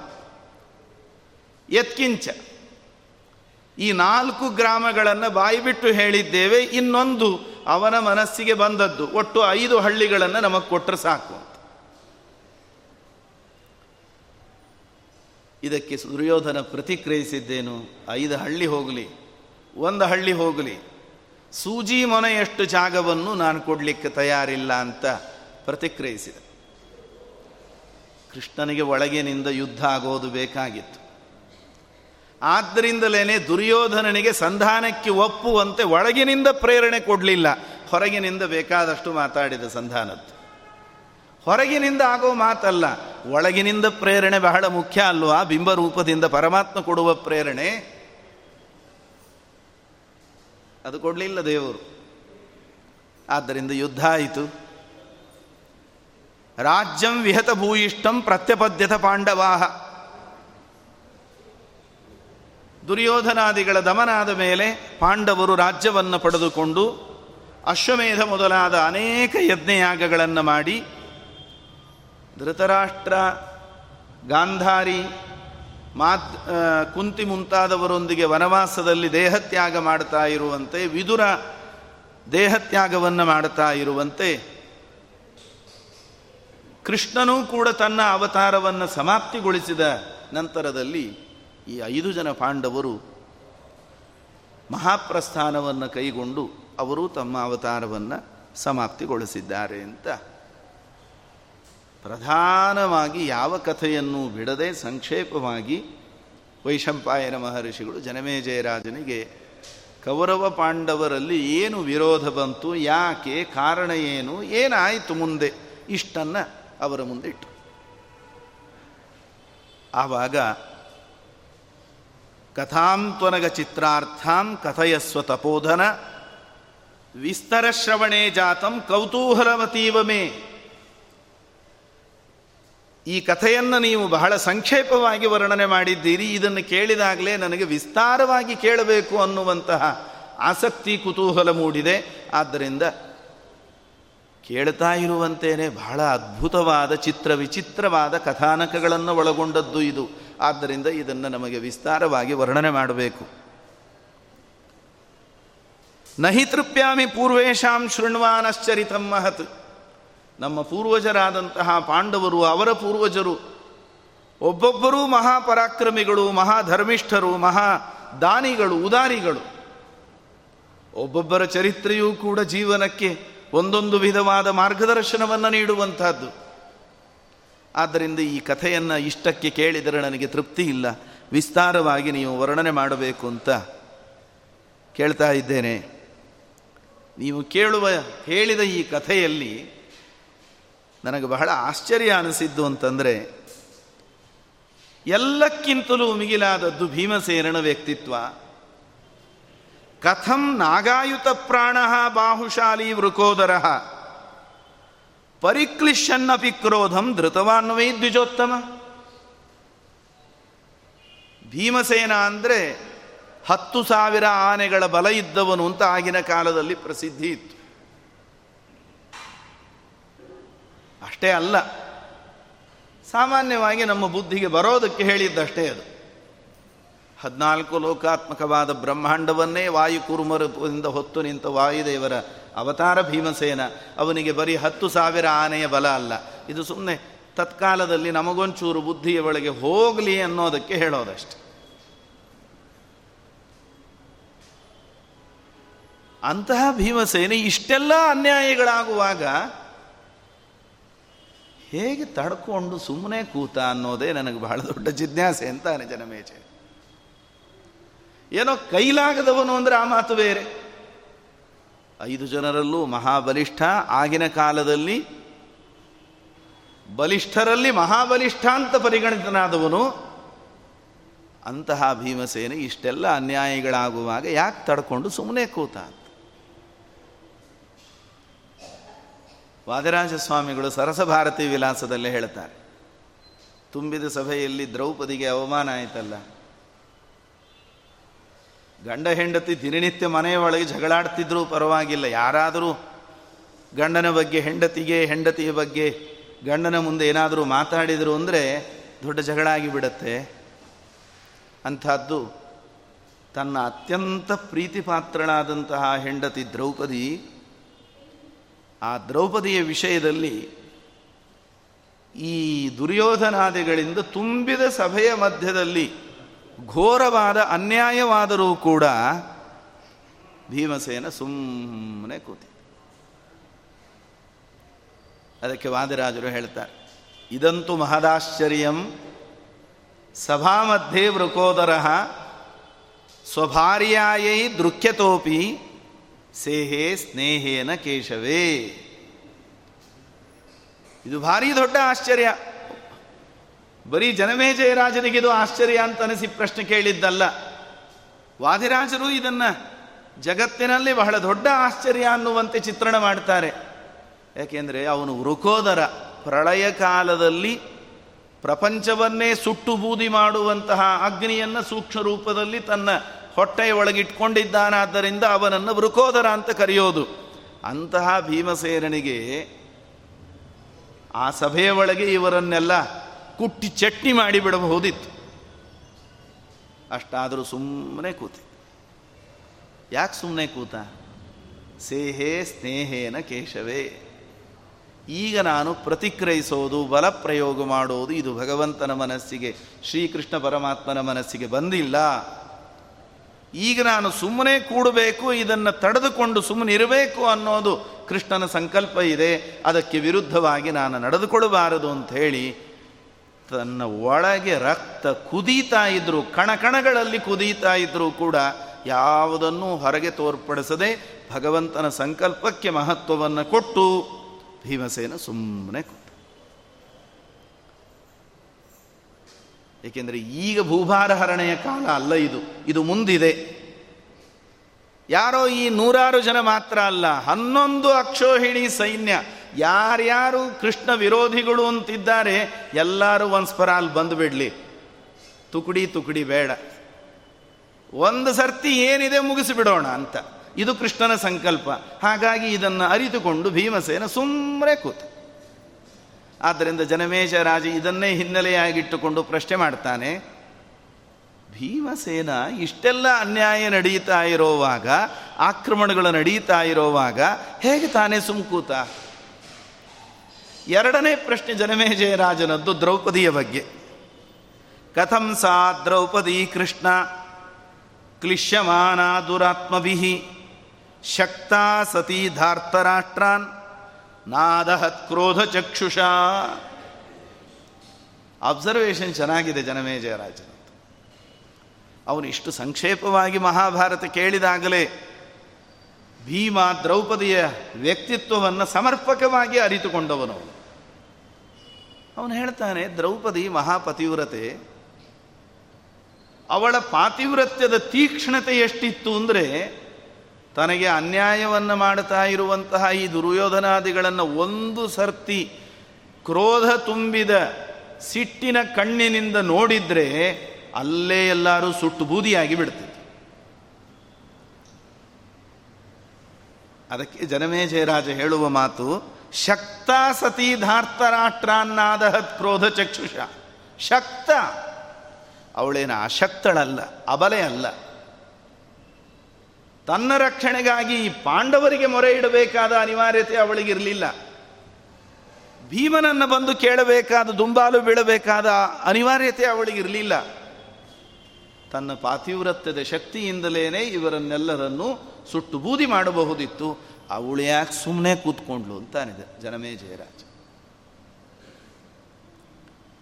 ಅದಾದ ಮೇಲೆ ಅರ್ಜುನ, ನಕುಲ, ಸಹದೇವ, ಧರ್ಮರಾಜ ಇವರೆಲ್ಲ ಇದನ್ನೆಲ್ಲ ತಾಳಿಕೊಂಡು ಹೇಗೆ ತಾನೇ ಸುಮ್ಮನೆ ಉಳಿದ್ರು? ಒಂದೇ ಉಸುರಿಗೆ ಇಷ್ಟೆಲ್ಲ ಪ್ರಶ್ನೆ ಕೇಳಿದಾಗ ವೈಶಂಪಾಯನರು ಅವನಿಗೆ ಹೇಳ್ತಾರೆ ಕ್ಷಣಂಕುರು ಮಹಾರಾಜ, ವಿಫಲೋಯಂ ಉಪಕ್ರಮ.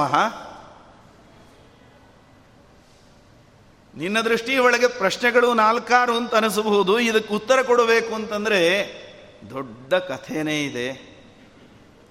ಇದನ್ನು ನೀನು ವಿಸ್ತಾರವಾಗಿ ತಿಳ್ಕೋಬೇಕು ಅಂತಂದರೆ ಕ್ಷಣಂಕುರು ಅವಕಾಶ ಮಾಡಿಕೊಂಡು ಕೂಡು.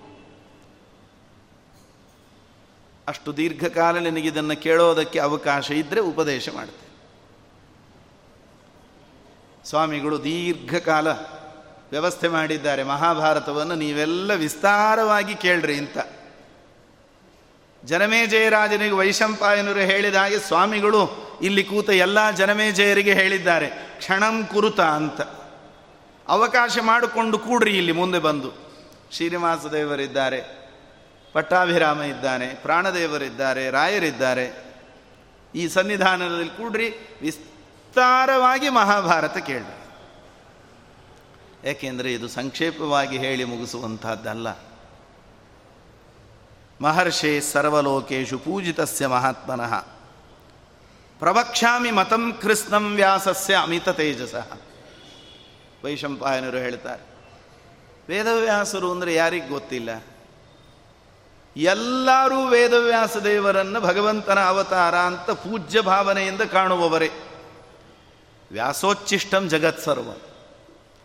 ಮುಂದೆ ಬಂದ ಯಾವುದೇ ಜ್ಞಾನಿಗಳು, ಯಾವುದೇ ಗ್ರಂಥಕಾರರು, ಯಾವುದೇ ಕವಿಗಳು ಏನೇ ಬರೆದರೆ ಅದು ವೇದವ್ಯಾಸ ದೇವರ ಉಚ್ಚಿಷ್ಟ. ವೇದವ್ಯಾಸರು ಬರೆದದ್ದನ್ನು ಅವಲಂಬಿಸಿಕೊಂಡೇ ಅದನ್ನು ವಿಸ್ತಾರ ಮಾಡುವವರು ಹೊರತು ವ್ಯಾಸರು ಹೇಳದ್ದನ್ನು ಉಳಿದವರು ಯಾರೂ ಹೇಳಲಾರರು ಆದ್ದರಿಂದ ವೇದವ್ಯಾಸ ದೇವರ ಏನು ನಿರೂಪಣೆ ಇದೆ? ಏನವರು ಕಥೆಯನ್ನು ಬರೆದಿದ್ದಾರೆ, ಅದನ್ನೆಲ್ಲವನ್ನು ವಿಸ್ತಾರವಾಗಿ ಹೇಳ್ತಾ ಇದ್ದೇನೆ. ಇದಂ ಶತಸಹಸ್ರಂ ಹಿ ಶ್ಲೋಕಾನಾಂ ಪುಣ್ಯಕರ್ಮಣಾಂ ಸತ್ಯವತ್ಯಾತ್ಮಜೇನೇಹ ವ್ಯಾಖ್ಯಾತಂ ಅಮಿತೌಜಸ. ಶತಸಹಸ್ರ, ನೂರು ಸಾವಿರ ಅಂದರೆ ಒಂದು ಲಕ್ಷ. ಒಂದು ಲಕ್ಷ ಶ್ಲೋಕದ ರೂಪದಲ್ಲಿ ಮಹಾಭಾರತವನ್ನು ಈ ಪಾಂಡವರ ಕಥೆಯನ್ನು ಕುರು ಚ ವಂಶದ ಚರಿತ್ರೆಯನ್ನು ವೇದವ್ಯಾಸದೇವರು ವರ್ಣನೆ ಮಾಡಿದ್ದಾರೆ. ಇದರಲ್ಲಿ ಅನೇಕ ಶ್ರವಣೀಯವಾದ ಉಪಾಖ್ಯಾನಗಳಿದೆ. ಅದಕ್ಕೆ ಸಂಬಂಧಪಟ್ಟಂತೆ. ಅವುಗಳೆಲ್ಲವನ್ನು ನಿಮ್ಮ ಮುಂದೆ ಇಡ್ತಾ ಇದ್ದೇನೆ.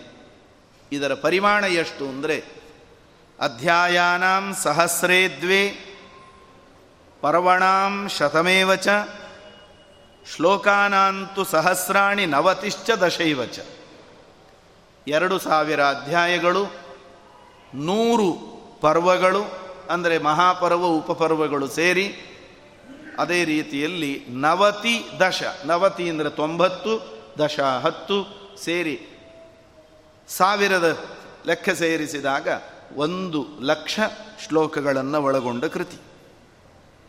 ತಥೋ ಅಷ್ಟಾದಶಿ ಪರ್ವೈಹಿ ಸಂಗೃಹೀತಂ ಮಹರ್ಷಿಣ.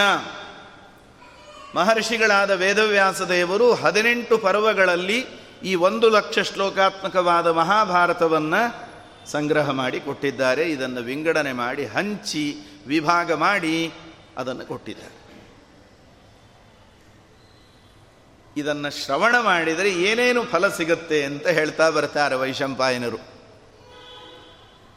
ಯೈದಂ ಶ್ರಾವಯೇತ್ ವಿದ್ವಾನ್, ಏಚೇದಂ ಶೃಣುಯಾನ್ ನರಹ ತೇ ಬ್ರಹ್ಮಣ ಸ್ಥಾನಮೇತ್ಯ ಪ್ರಾಪ್ನುಯುರ್ದೇವ ತುಲ್ಯತಾಂ ಯಾರು ಇದನ್ನು ಶ್ರದ್ಧೆಯಿಂದ ಶ್ರವಣ ಮಾಡ್ತಾರೋ, ಯಾರು ಶ್ರವಣ ಮಾಡಿಸ್ತಾರೋ ಅಂಥವರು ಒಳ್ಳೆ ಉತ್ತಮವಾದ ವ್ಯಕ್ತಿತ್ವವನ್ನು, ದೇವ ಸಮಾನವಾದ ವ್ಯಕ್ತಿತ್ವವನ್ನು ಅವರು ಪಡೆದುಕೊಳ್ತಾರೆ ಇದೇನೋ ಬರೇ ಕಥೆ ಅಲ್ಲ. ಹಿಂದೆ ಆಗಿ ಹೋದ ರಾಜರುಗಳ ಕಥೆ ಸಿಂಹಾಸನಕ್ಕೋಸ್ಕರ, ಆಸ್ತಿಗೋಸ್ಕರ ಜಗಳಾಡಿದ ರಾಜಕುಮಾರರ ಕಥೆ ಅಲ್ಲ ಇದು. ಮಹಾಭಾರತ ಅಂದರೆ, ಇದಂ ಹಿ ವೇದೈ ಸಂಹಿತಂ ಪವಿತ್ರಮಪಿ ಚೋತ್ತಮಂ. ವೇದಗಳಿಗೆ ಸರಿಸಮಾನವಾದಂತಹ ಕೃತಿ ಐದನೇ ವೇದ ಅಂತ ಕರೆಸಿಕೊಂಡಿರತಕ್ಕಂಥದ್ದು ಈ ಮಹಾಭಾರತ. ಶ್ರವಣ ಮಾಡಬೇಕಾದ ವಿಷಯಗಳಲ್ಲೆಲ್ಲ ಅತ್ಯಂತ ಉತ್ತಮವಾಗಿರತಕ್ಕಂಥದ್ದು. ಶಾಸ್ತ್ರ ವರ್ಣನೆ ಮಾಡುವಾಗ ಹೇಳುತ್ತದೆ. ಶಾಸ್ತ್ರಗಳನ್ನು ಎರಡು ರೀತಿಯಿಂದ ನಮ್ಮಲ್ಲಿ ವಿಂಗಡಣೆ ಮಾಡಿದ್ದಾರೆ. ನಿರ್ಣಯ ಶಾಸ್ತ್ರಗಳು, ನಿರ್ಣಾಯಕ ಶಾಸ್ತ್ರಗಳು ಅಂತ. ಧರ್ಮ ಮೀಮಾಂಸಾ, ಪೂರ್ವ ಮೀಮಾಂಸಾ, ಉತ್ತರ ಮೀಮಾಂಸಾ ಎನಿಸಿದ ಈ ಬ್ರಹ್ಮಸೂತ್ರ ಇದೆಲ್ಲವೂ ಕೂಡ ನಿರ್ಣಾಯಕವಾದ ಶಾಸ್ತ್ರ. ನಿರ್ಣಯ ಮಾಡಿಕೊಳ್ಳಿಕ್ಕೆ ಸಾಧನವಾದ ಶಾಸ್ತ್ರಗಳು. ನಿರ್ಣಯವಾದ, ಅಂದರೆ ನಿರ್ಣಯಕ್ಕೆ ಒಳಪಡುವ ಶಾಸ್ತ್ರಗಳು ವೇದ, ಮಹಾಭಾರತ, ಪುರಾಣ, ಇವುಗಳೆಲ್ಲವೂ ಕೂಡ ನಿರ್ಣಯವಾದ ಶಾಸ್ತ್ರಗಳು ಅಂತ ಕರೆಸಿ ನಿರ್ಣಯವಾದ ಶಾಸ್ತ್ರಗಳಲ್ಲಿ ಮಹಾಭಾರತ ಸರ್ವಶ್ರೇಷ್ಠವಾದದ್ದು. ರಾಯರು ಪ್ರಾತಃ ಸಂಕಲ್ಪ ಗದ್ಯದಲ್ಲಿ ಹೇಳೋದನ್ನು ನಾವು ಅನುಸಂಧಾನ ಮಾಡ್ತೇವೆ ವೇದೋಕ್ತ ತದನುಕ್ತ ಭಾರತೋಕ್ತ. ವೇದಗಳಲ್ಲಿ ಹೇಳಿದ ಭಗವಂತನ ಗುಣಮಹಿಮೆಗಳು ವೇದಗಳಲ್ಲೂ ಹೇಳದೇ ಇರೋ ಎಷ್ಟೋ ಗುಣಮಹಿಮೆಗಳನ್ನು ಮಹಾಭಾರತದಲ್ಲಿ ವೇದವ್ಯಾಸ ದೇವರು ವರ್ಣನೆ ಮಾಡಿದ್ದಾರೆ. ಆದ್ದರಿಂದ ವೇದಾದಪಿ ಪರಂಚಕ್ರೆ ಮಹಾಭಾರತ ಉತ್ತಮಂ ಅಂತ ಆಚಾರ್ಯರು ಗೀತಾಭಾಷ್ಯದಲ್ಲಿ ಇದರ ಮಹತ್ವವನ್ನು ಪ್ರತಿಪಾದಿಸ್ತಾರೆ. ವೇದಕ್ಕಿಂತಲೂ ಶ್ರೇಷ್ಠವಾಗಿರುವಂತಹದ್ದು ಮಹಾಭಾರತ. ಆದ್ದರಿಂದ ಮಹಾಭಾರತದಲ್ಲಿ ಏನಿಲ್ಲ? ಅಸ್ಮಿನ್ ಅರ್ಥಶ್ಚ ಕಾಮಶ್ಚ ನಿಖಿಲೇನ ಉಪದೀಕ್ಷತೆ. ಇತಿಹಾಸೇ ಮಹಾಪುಣ್ಯ ಬುದ್ಧಿಶ್ಚ ಪರಿನೈಷ್ಠಿಕಿ. ಇದರಲ್ಲಿ ಧರ್ಮ ಇದೆ, ಅರ್ಥ ಇದೆ, ಕಾಮ ಇದೆ, ಮೋಕ್ಷ ಇದೆ. ಎಲ್ಲವೂ ಇದರಲ್ಲಿ ತುಂಬಿದೆ. ಮೋಕ್ಷಶಾಸ್ತ್ರ ಎನಿಸಿದ ಭಗವದ್ಗೀತೆ, ವಿಷ್ಣು ಸಹಸ್ರನಾಮ ಮೋಕ್ಷ ಧರ್ಮ ಪರ್ವದಲ್ಲಿ ಭೀಷ್ಮಾಚಾರ್ಯರು ಮಾಡಿದ ಉಪದೇಶ, ಇದೆಲ್ಲ ಢಾಳಾಗಿ ನಮಗೆ ಮೋಕ್ಷೋಪಯುಕ್ತವಾದ ತತ್ವಜ್ಞಾನವನ್ನು ನೀಡುವಂತಹದ್ದು ಇನ್ನು ಒಳಗಿಳಿದು ವಿಚಾರ ಮಾಡಿದಾಗ ಒಂದೊಂದು ಶ್ಲೋಕವೂ ಕೂಡ ಶ್ರೀಮದಾಚಾರ್ಯರು ಪ್ರತಿಪಾದನೆ ಮಾಡುವಂತೆ ಅಧ್ಯಾತ್ಮ ಭೂಯಿಷ್ಠವಾದದ್ದು ಆದ್ದರಿಂದ ಇಡೀ ಮಹಾಭಾರತ ಇದು ಬರೀ ಕಥೆ ಅಲ್ಲ, ಇದೊಂದು ದೊಡ್ಡ ಮೋಕ್ಷಶಾಸ್ತ್ರ. ಯಾರು ಇದನ್ನು ಶ್ರವಣ ಮಾಡ್ತಾರೆ ಅಕ್ಷುದ್ರಾನ್ ದಾನಶೀಲಾಂಶ್ಚ ಸತ್ಯಶೀಲಾನ್ ಅನಾಸ್ತಿಕಾನ್ ಕಾರ್ಷ್ಣಂ ವೇದಮಿಮಂ ವಿದ್ವಾನ್ ಶ್ರಾವಯಿತ್ವ ಅರ್ಥಮಶ್ನುತೆ.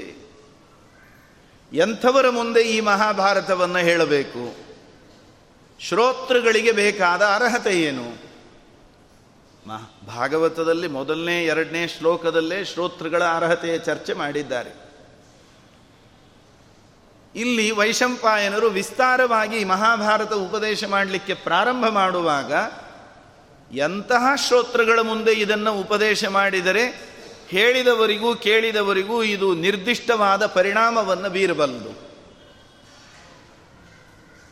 ಏಕೆಂದರೆ ಇದು ಬಹಳ ಮುಖ್ಯ ಆಧ್ಯಾತ್ಮಿಕ ಧಾರ್ಮಿಕ ಕ್ಷೇತ್ರದಲ್ಲಿ ಹೇಳುವವರ ಅರ್ಹತೆ, ಕೇಳುವವರ ಅರ್ಹತೆಯ ಮೇಲೆ ಅದು ಪರಿಣಾಮ ಬೀರುವಂಥದ್ದು. ಬರೀ ಅಧ್ಯಾತ್ಮ ಕ್ಷೇತ್ರ ಅಂತ ತಿಳ್ಕೋಬೇಡಿ, ಲೌಕಿಕ ಕ್ಷೇತ್ರದಲ್ಲೂ ಅದು ಇದೆ. ಧರ್ಮಶಾಸ್ತ್ರ ಹೇಳುತ್ತದೆ, ವೈದ್ಯರಲ್ಲಿ, ಗುರುಗಳಲ್ಲಿ, ಮಂತ್ರದಲ್ಲಿ, ಔಷಧದಲ್ಲಿ ಯಾದೃಶಿ ಭಾವನಾ ಎಸ್ಸೆ ಸಿದ್ಧಿರ್ಭವತಿ ತಾದೃಶಿ. ನಮಗೆ ಎಷ್ಟು ವಿಶ್ವಾಸ ಇದೆಯೋ ಅದಕ್ಕೆ ತಕ್ಕಂತೆ ನಮಗದು ಫಲ ಕೊಡುತ್ತದೆ. ವೈದ್ಯರ ಹತ್ರ ಹೋಗಿ ಹೋದ್ವಿ. ವೈದ್ಯರ ಬಗ್ಗೆ ವಿಶ್ವಾಸ ಇಲ್ಲ. ಅವರು ಬರೆದು ಕೊಟ್ಟ ಔಷಧದ ಬಗ್ಗೆ ವಿಶ್ವಾಸ ಇಲ್ಲ. ಲಾಗ ಹೊಡೆದ್ರು ಆ ಔಷಧ ನಮ್ಮ ರೋಗ ಪರಿಹಾರ ಮಾಡಬೇಕು ಅಂತ ಇಲ್ಲ. ಎಲ್ಲಕ್ಕೂ ಮಿಗಿಲಾಗಿ ಅಲ್ಲಿ ಬೇಕಾದದ್ದು ವಿಶ್ವಾಸ. ಆದ್ದರಿಂದ ಅರ್ಹತೆಯ ಪರಾಮರ್ಶೆಯನ್ನು ಮಾಡ್ತಾ ಕ್ಷುದ್ರರಲ್ಲದ ಕ್ಷುದ್ರ ಸ್ವಭಾವ ಇಲ್ಲದ ಜನರಿಗೆ ಇದನ್ನು ಉಪದೇಶ ಮಾಡು.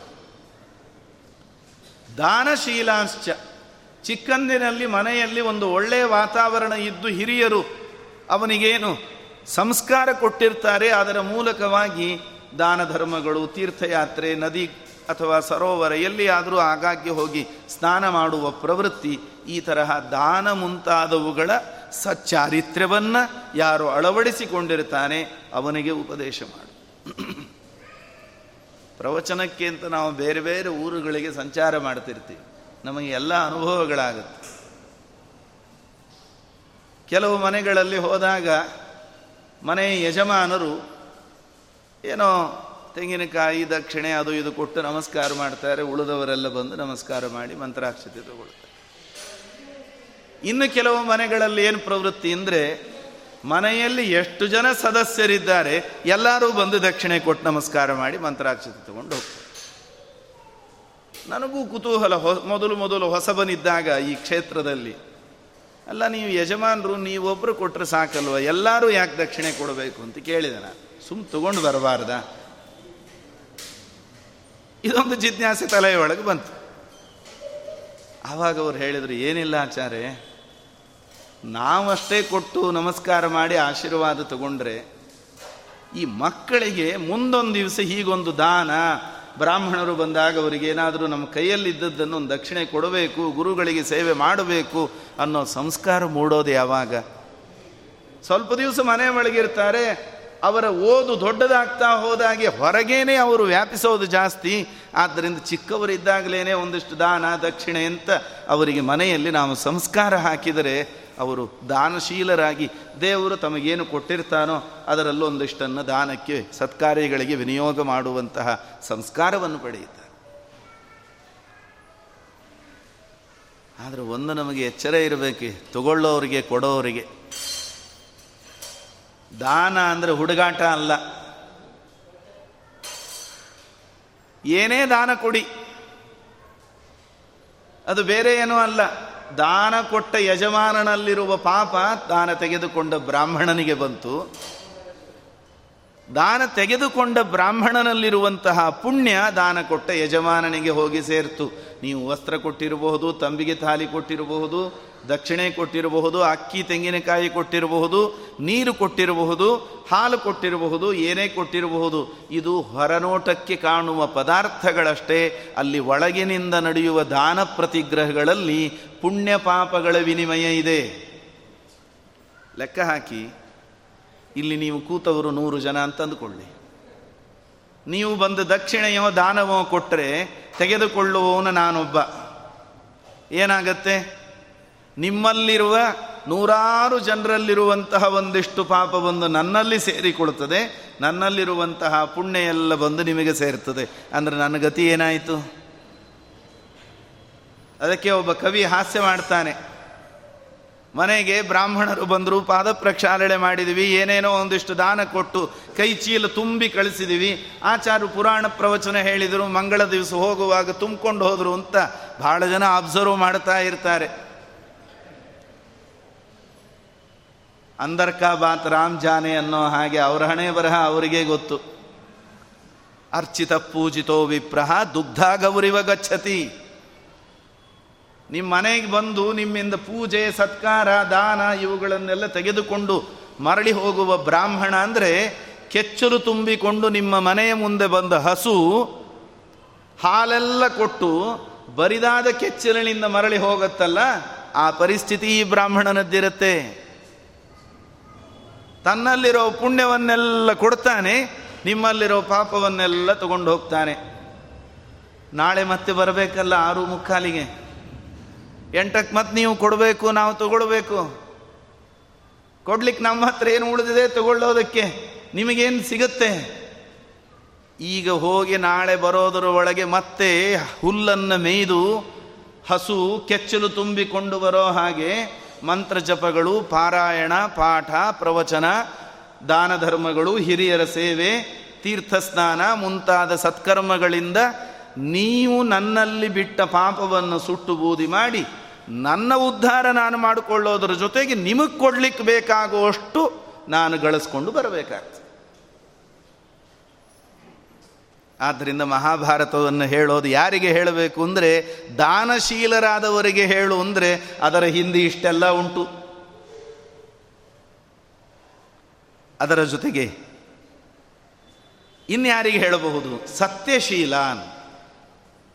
ಯಥಾರ್ಥವಾದದ್ದನ್ನು ನುಡಿಯೋದು, ಸಜ್ಜನರಿಗೆ ಹಿತವಾದದ್ದನ್ನು ಮಾಡೋದು ಸತ್ಯ ಹೇಳೋದರ ಭರದಲ್ಲಿ ಸಜ್ಜನರಿಗೆ ಏನಾದರೂ ತೊಂದರೆಯಾಗುವಂತಹ ಪ್ರಸಂಗ ಇತ್ತು ಅಂದರೆ ಅಂತಹ ಸತ್ಯಕ್ಕೆ ಬೆಲೆ ಇಲ್ಲ. ಅದು ಸತ್ಯ ಅಲ್ಲ. ಅದು ಅನರ್ಥ ಅದು. ಅಂತಹ ಸತ್ಯವನ್ನು ನುಡಿಯಲಿಕ್ಕೆ ಹೋಗಬೇಡಿ ಅಂತನ್ನತ್ತೆ ಶಾಸ್ತ್ರ. ಆದ್ದರಿಂದ ಸತ್ಯಶೀಲ, ಅನಾಸ್ತಿಕಾನ್. ಯಾರು ನಾಸ್ತಿಕರಲ್ಲವೋ ಅಂಥವರಿಗೆ ಮಹಾಭಾರತ ಹೇಳು. ನಾಸ್ತಿಕರಲ್ಲದೇ ಇರೋರಿಗೆ ಮಹಾಭಾರತ ಉಪದೇಶ ಮಾಡು. ಅವರು ಯಾರು ನಾಸ್ತಿಕರು ಅಂತ ಹಣೆ ಪಟ್ಟಿ ಅಟ್ಟಿಸಿಕೊಂಡು ನೀವು ಏನು ಹೇಳಿದರೂ ನಾವು ನಂಬೋದಿಲ್ಲ ಅಂತ ಕೂತಿರ್ತಾರೆ. ಕರಿ ನಾಯಿಯನ್ನು ಬಿಳಿ ನಾಯಿ ಮಾಡೋ ಪ್ರಯತ್ನ ಮಾಡಲಿಕ್ಕೆ ಹೋಗಬೇಡ. ಅದನ್ನು ಅಷ್ಟಕ್ಕೆ ಬಿಟ್ಟು ಬಿಡು. ನಾಸ್ತಿಕರಾದವರಿಗೆ ಇಂಥದ್ದನ್ನು ಹೇಳಬಾರದು. ಅವ್ರಿಗೊಂದು ಹಂತದ ಶ್ರದ್ಧೆ ಇರಬೇಕು. ಇಲ್ಲಿ ಹೇಳಿದ್ದು ವಾಸ್ತವ. ಇಲ್ಲಿ ಹೇಳಿದಂತೆ ನಡೆದುಕೊಂಡ್ರೆ, ಇಲ್ಲಿ ಹೇಳಿದ್ದನ್ನು ತಿಳಿದುಕೊಂಡ್ರೆ ನನಗೆ ಉದ್ಧಾರದ ದಾರಿ ಇದೆ. ಅನ್ನುವ ವಿಶ್ವಾಸ ಯಾರಿಗಿದೆ ಅಂಥವನಿಗೆ ಉಪದೇಶ. ನಾವು ಅನ್ಬೋದು ಅಲ್ಲ ಇದನ್ನು ಕೇಳಿದ ಮೇಲಲ್ವಾ ವಿಶ್ವಾಸ ಬರೋದು? ಕೇಳೋಕ್ಕಿಂತ ಮುಂಚೆ ವಿಶ್ವಾಸ ಇಲ್ಲ. ಅಂದಮೇಲೆ ಹೇಳೋದು ಹೇಗೆ? ಹುಚ್ಚು ಬಿಡದೆ ಮದುವೆ ಆಗಲ್ಲ, ಮದುವೆ ಆಗದೆ ಹುಚ್ಚು ಬಿಡೋದಿಲ್ಲ ಅನ್ನೋ ಪರಿಸ್ಥಿತಿ ಅಂದರೆ ಹಾಗಿಲ್ಲ. ಒಂದು ಹಂತದಲ್ಲಿ ಚಿಕ್ಕಂದಿನಲ್ಲಿ ನಮಗೆ ಮನೆಯಲ್ಲಿ ಕೊಟ್ಟ ಸಂಸ್ಕಾರ ಮುಂತಾದವುಗಳ ಮೂಲಕ ಸ್ವಲ್ಪ ಮಟ್ಟಿನ ಆಸಕ್ತಿ, ವಿಶ್ವಾಸ ಇರ್ತದೆ. ಇಲ್ಲಿ ಬಂದು ಕೂಡಬೇಕು. ಕೇಳೋಣ, ವಾರ ಕೇಳೋಣ, ತಿಂಗಳು ಕೇಳೋಣ. ಇದರಿಂದ ನಮಗೆ ಏನೂ ಉಪಯೋಗ ಇಲ್ಲ, ನಮ್ಮ ಮನಸ್ಸಿಗೆ ಬಂದ ಸಂಶಯಗಳ ಪರಿಹಾರ ಇಲ್ಲ, ಇದರಿಂದ ಏನು ಪ್ರಯೋಜನ ಇಲ್ಲ ಅಂತ ಅನಿಸಿದರೆ ಆಮೇಲೆ ಹೋಗೋ ವಿಚಾರ ಮಾಡಬಹುದು ಆದರೆ ಭಗವಂತನ ಕಥೆ ಅದು ಮಹಾಭಾರತ ಇರಲಿ, ಭಾಗವತ ಇರಲಿ, ಯಾವುದೇ ಇರಲಿ, ಶ್ರದ್ಧೆಯಿಂದ ಒಮ್ಮೆ ಕೂತ್ರೆ ಆಮೇಲೆ ಬಿಟ್ಟು ಹೋಗೋದಕ್ಕೆ ಮನಸ್ಸಾಗೋದಿಲ್ಲ. ಅದೊಂದು ರುಚಿ ಹಿಡಿದು ತಾನಾಗೇ ಎಳೀತದೆ. ಈಗೀಗ ದೊಡ್ಡ ಸೌಲಭ್ಯ ಇದೆ. ಕಾರಣಾಂತರಗಳಿಂದ ಬರಲಿಕ್ಕಾಗದೇ ಇದ್ದರೆ ಯೂಟ್ಯೂಬಲ್ಲಿ ಬರ್ತದೆ, ಮತ್ತೊಂದರಲ್ಲಿ ಬರ್ತದೆ. ಕಳ್ಕೊಂಡದ್ದನ್ನು ಮತ್ತೆ ಪಡೆದುಕೊಳ್ಳೋದಕ್ಕೆ ಅವಕಾಶ ಇದೆ. ಧಾರಾವಾಹಿಗಳಲ್ಲಿ ಏನು ಮಾಡಿದರು? ಮಧ್ಯ ರಾತ್ರಿ ಎಂಟರಿಂದ ಎಂಟು ನಲವತ್ತೈದರವರೆಗೆ ಒಂದು ಟೈಮ್ ಹಾಕಿದರು. ಕೆಲವರಿಗೆ ಟ್ರಾಫಿಕ್ನಲ್ಲಿ ಸಿಕ್ಕ ಆ ಟೈಮಿಗೆ ಬರಲಿಕ್ಕೆ ಆಗಲಿಲ್ಲ ಅನ್ನೋರಿಗೆ ಹನ್ನೊಂದು ಗಂಟೆಗೆ ಮತ್ತೆ ಅದನ್ನು ರಿಪೀಟ್ ಮಾಡ್ತೀವಿ ಅಂತ ಮಾಡಿದರು. ಅಷ್ಟು ವ್ಯವಸ್ಥೆ ಉಂಟು. ಆದರೆ ನಮ್ಮಲ್ಲಿ ಈಗ ಏಳರಿಂದ ಎಂಟರವರೆಗೆ ವ್ಯಾಸರಾಯ ಮಠದಲ್ಲಿ ಪ್ರವಚನ. ಯಾರಿಗೆ ಬರಲಿಕ್ಕಾಗಿಲ್ವೋ ಅವರಿಗೆ ರಾತ್ರಿ ಹತ್ತರಿಂದ ಹನ್ನೊಂದು ಗಂಟೆಯವರೆಗೆ ಮತ್ತೊಮ್ಮೆ ನಾವು ಆಚಾರನ ಕರೆಸಿ ರಿಪೀಟ್ ಮಾಡಿಸ್ತೀವಿ ಅಂತ ಆಗದೇ ಇರಬಹುದು. ಆದರೆ ಇವತ್ತಿನ ಮಾಧ್ಯಮಗಳ ಮೂಲಕವಾಗಿ ಇದನ್ನು ನಾವು ಕಳ್ಕೊಂಡದ್ದನ್ನು ಪಡೆದುಕೊಳ್ಳೋದಕ್ಕೆ ಅವಕಾಶ ಇದೆ. ಆ ದೃಷ್ಟಿಯಿಂದ ಕೇಳಬೇಕು ಇದನ್ನು ಬಿಡಬಾರದು ಅನ್ನುವಂತಹ ಶ್ರದ್ಧೆ ಯಾರಿಗುಂಟು ಅಂಥವರಿಗೆ ಇದನ್ನು ಉಪದೇಶ ಮಾಡು. ಕಾರ್ಷ್ಟಂ ವೇದಮಿಮಂ. ಇದು ಬರೀ ವೇದ ಅಲ್ಲ.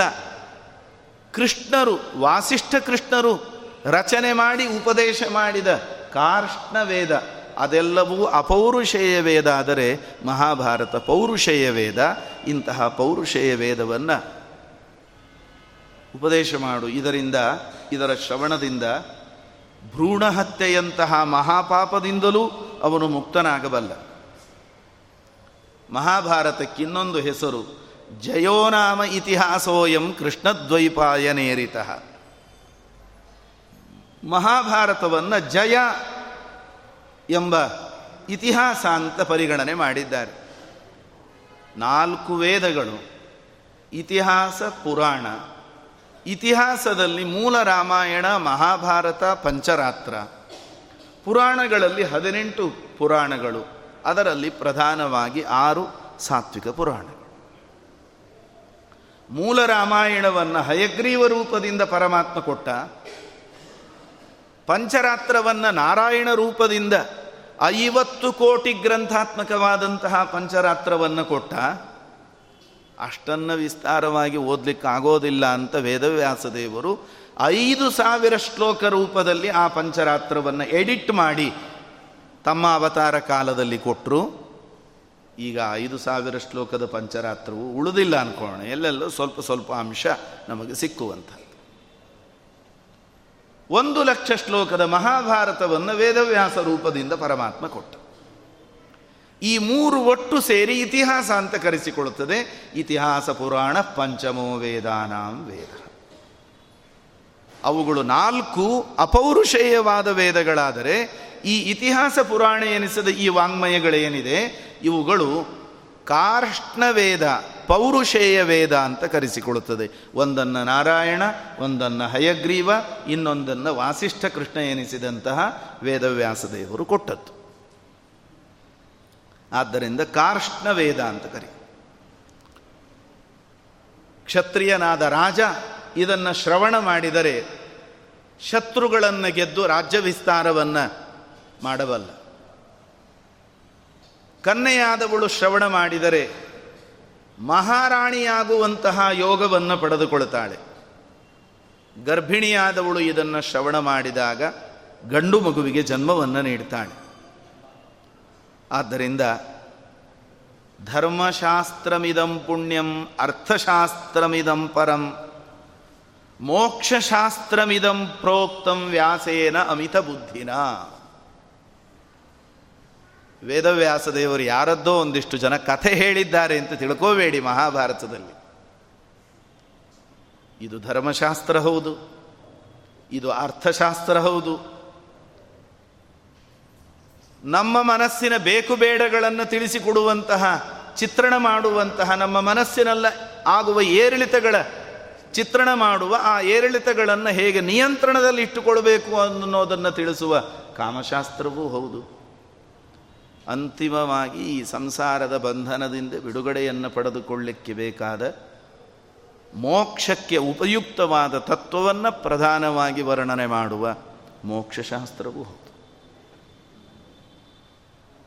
ಇದರಲ್ಲಿ ನಾವು ನೋಡಿದರೆ ಧರ್ಮರಾಜ ಇಂದ್ರಪ್ರಸ್ಥದಲ್ಲಿ ರಾಜ್ಯಭಾರ ಮಾಡುತ್ತಾ ಇರುವಾಗ ವೇದವ್ಯಾಸದೇವರು ಬರ್ತಾರೆ. ಬಂದು ಅವನಿಗೆ ಹೇಗೆ ರಾಜ್ಯಭಾರ ಮಾಡ್ತಾ ಇದ್ದಿ ಅಂತ ಕೆಲವು ಪ್ರಶ್ನೆಗಳನ್ನು ಕೇಳ್ತಾರೆ. ಆ ಸಂವಾದವನ್ನು ಗಮನಿಸಿದರೆ ಇಡೀ ಎಕನಾಮಿಕ್ಸ್ ಅರ್ಥಶಾಸ್ತ್ರ ಅದೊಂದು ಬ್ಯಾಂಕ್ ಇರಬಹುದು, ಒಂದು ಯಾವುದೇ ಸಂಸ್ಥೆ ಇರಬಹುದು. ಎಲ್ಲದಕ್ಕೂ ಉಪಯುಕ್ತವಾದಂತಹ ಸಂದೇಶ ಅದರೊಳಗೆ ನಮಗೆ ಸಿಗ್ತದೆ. ಒಬ್ಬ ನಾಯಕ ಹೇಗಿರಬೇಕು, ನಾಯಕತ್ವ ಗುಣವನ್ನು ಅವನು ಬೆಳೆಸ್ಕೊಳ್ಬೇಕು ಅಂತಾದರೆ ಏನು ಮಾಡಬೇಕು? ಇವತ್ತು ಪರ್ಸನಾಲಿಟಿ ಡೆವಲಪ್ಮೆಂಟ್ ಅಂತಿದೆ. ಈ ಪತ್ರಿಕೆಗಳಲ್ಲಿ ಎಂಡಮೂರಿ ವೀರೇಂದ್ರನಾಥ್ ಬರೀತಿರ್ತಾರೆ ಯಾವಾಗ? ಇದೆಲ್ಲದರ ಮೂಲ ನಾವು ಘಂಟಾಘೋಷವಾಗಿ ಹೇಳಬಹುದು ಮಹಾಭಾರತ.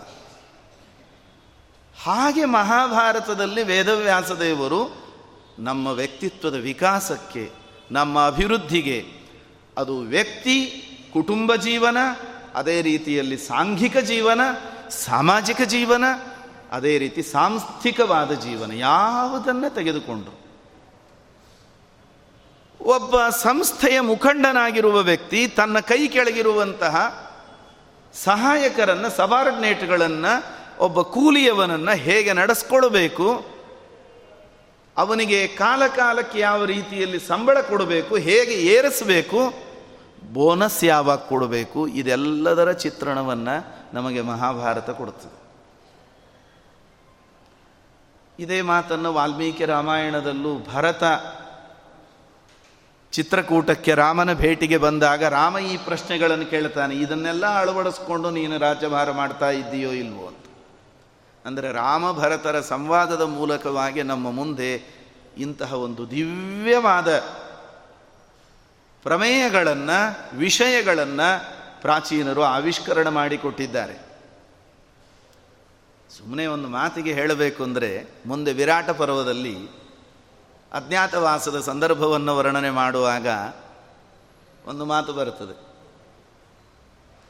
ದ್ರೌಪದಿ ಸೈರಂಧ್ರಿಯ ವೇಷವನ್ನು ತಾಳಿಕೊಂಡು ವಿರಾಟನ ರಾಜಬೀದಿಯಲ್ಲಿ ಬರ್ತಾ ಇರೋವಾಗ ವೇಷಾಂತರದಲ್ಲಿ ತಲೆಹರವಿಕೊಂಡು ಸಾಮಾನ್ಯವಾದ ವಸ್ತ್ರಗಳನ್ನುಟ್ಟುಕೊಂಡು ಒಬ್ಬ ದಾಸಿಯಂತೆ ಬರ್ತಾ ಇದ್ದಾಳೆ ದ್ರೌಪದಿ. ಆದರೆ ಸಹಜವಾದ ಸೌಂದರ್ಯ ಎಲ್ಲ ಹೋಗುತ್ತೆ. ಅವಳು ಬೀದಿಯಲ್ಲಿ ನಡೆದು ಬರ್ತಾ ಇದ್ರೆ ಆ ಕಡೆ ತಿರುಗಿ ನಿಂತ ಗಿಡ ಮರಗಳೆಲ್ಲ ಈ ಕಡೆ ತಿರುಗ್ತಾ ಇದ್ವಂತೆ.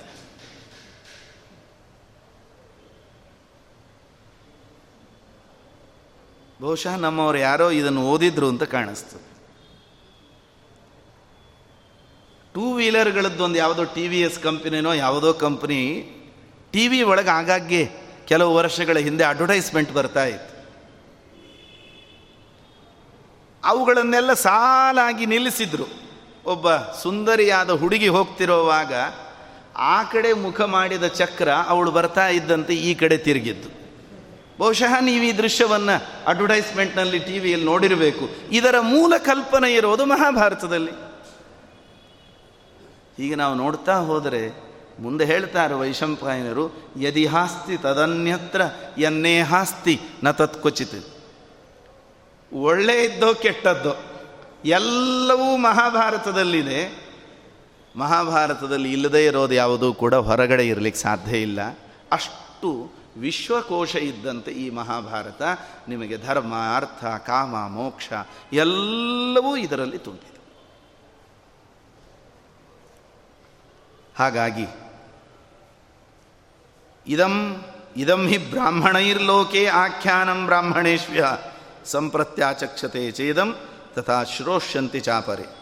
ನಾಸ್ತಿ ವ್ಯಾಧಿಭಯಂ ತೇಷಾಂ ಭಯಂ ಕುತಃ, ಶರೀರೇಣ ಕೃತಂ ಪಾಪಂ ವಾಚಾ ಚ ಮನಸೈವ ಚ, ಸರ್ವಂ ಸಂತ್ಯಜತಿ ಕ್ಷಿಪ್ರಂ ಯೈದಂ ಶೃಣುಯಾನ್ನರಹ ಯಾರು ಇದರ ಶ್ರವಣವನ್ನು ಮಾಡುತ್ತಾರೆ?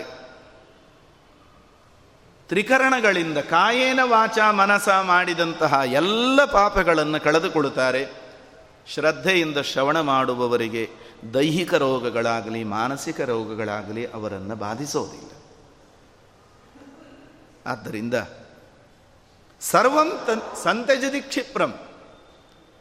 ಯಾರು ಏಕಾಗ್ರತೆಯಿಂದ, ಶ್ರದ್ಧೆಯಿಂದ ಇದನ್ನು ಶ್ರವಣ ಮಾಡ್ತಾನೋ ಅಂಥವನು ಯಾವುದು ಅವನ ಜೀವನದಲ್ಲಿ ಬೇಡವಾದದ್ದಿದೆ, ಅವನ ಲೌಕಿಕ ಆಧ್ಯಾತ್ಮಿಕ ಪ್ರಗತಿಗೆ ಪ್ರತಿಬಂಧಕವಾದದ್ದಿದೆ, ಅಂಥವುಗಳನ್ನೆಲ್ಲ ಬಿಡ್ತಾ ಬರುತ್ತಾನೆ ದೊಡ್ಡ ಪರಿವರ್ತನೆ ಮಹಾಭಾರತದ ಶ್ರವಣದಿಂದ ಇದೆ. ಅದನ್ನು ಜೀವನದಲ್ಲಿ ಅವನು ಅಳವಡಿಸಿಕೊಳ್ಳ ಹೀಗೆ ವೈಶಂಪಾಯನ ಮಹರ್ಷಿಗಳು ಮಹಾಭಾರತದ ಮಹತ್ವವನ್ನು ಹೇಳ್ತಾ ಯೋ ಅಧೀತೆ ಭಾರತಂ ಪುಣ್ಯಂ ಬ್ರಾಹ್ಮಣೋ ನಿಯತವ್ರತಃ ಚತುರೋ ವಾರ್ಷಿಕಾನ್ ಮಾಸಾನ್ ಸರ್ವಪಾಪೈ ಪ್ರಮುಚ್ಚತೆ ನಾಲ್ಕು ತಿಂಗಳ ಚಾತುರ್ಮಾಸ್ಯದ ಅವಧಿಯಲ್ಲಿ ಆಷಾಢದಿಂದ ಕಾರ್ತಿಕದವರೆಗೆ ಈ ನಾಲ್ಕು ತಿಂಗಳ ಚಾತುರ್ಮಾಸ್ಯದ ಅವಧಿಯಲ್ಲಿ ಸಮಗ್ರ ಮಹಾಭಾರತವನ್ನು ಪಾರಾಯಣ ಮಾಡಿದರೆ, ಅರ್ಥಾನುಸಂಧಾನ ಮಾಡಿದರೆ ಅವನು ಸಕಲ ಪಾಪಗಳಿಂದಲೂ ಮುಕ್ತಿಯನ್ನು ಪಡೆದುಕೊಳ್ಳುತ್ತಾನೆ ಅಂತ ವರ್ಣನೆಯನ್ನು ಮಾಡ್ತಾ ಮತ್ತೊಂದಿಷ್ಟು ಮಹಾಭಾರತದ ಮಹತ್ವವನ್ನು ಅದರ ಶ್ರವಣದ ಮಹತ್ವವನ್ನು ಪ್ರತಿಪಾದಿಸ್ತಾರೆ. ಅದನ್ನು ನಾಳಿನ ಪ್ರವಚನ.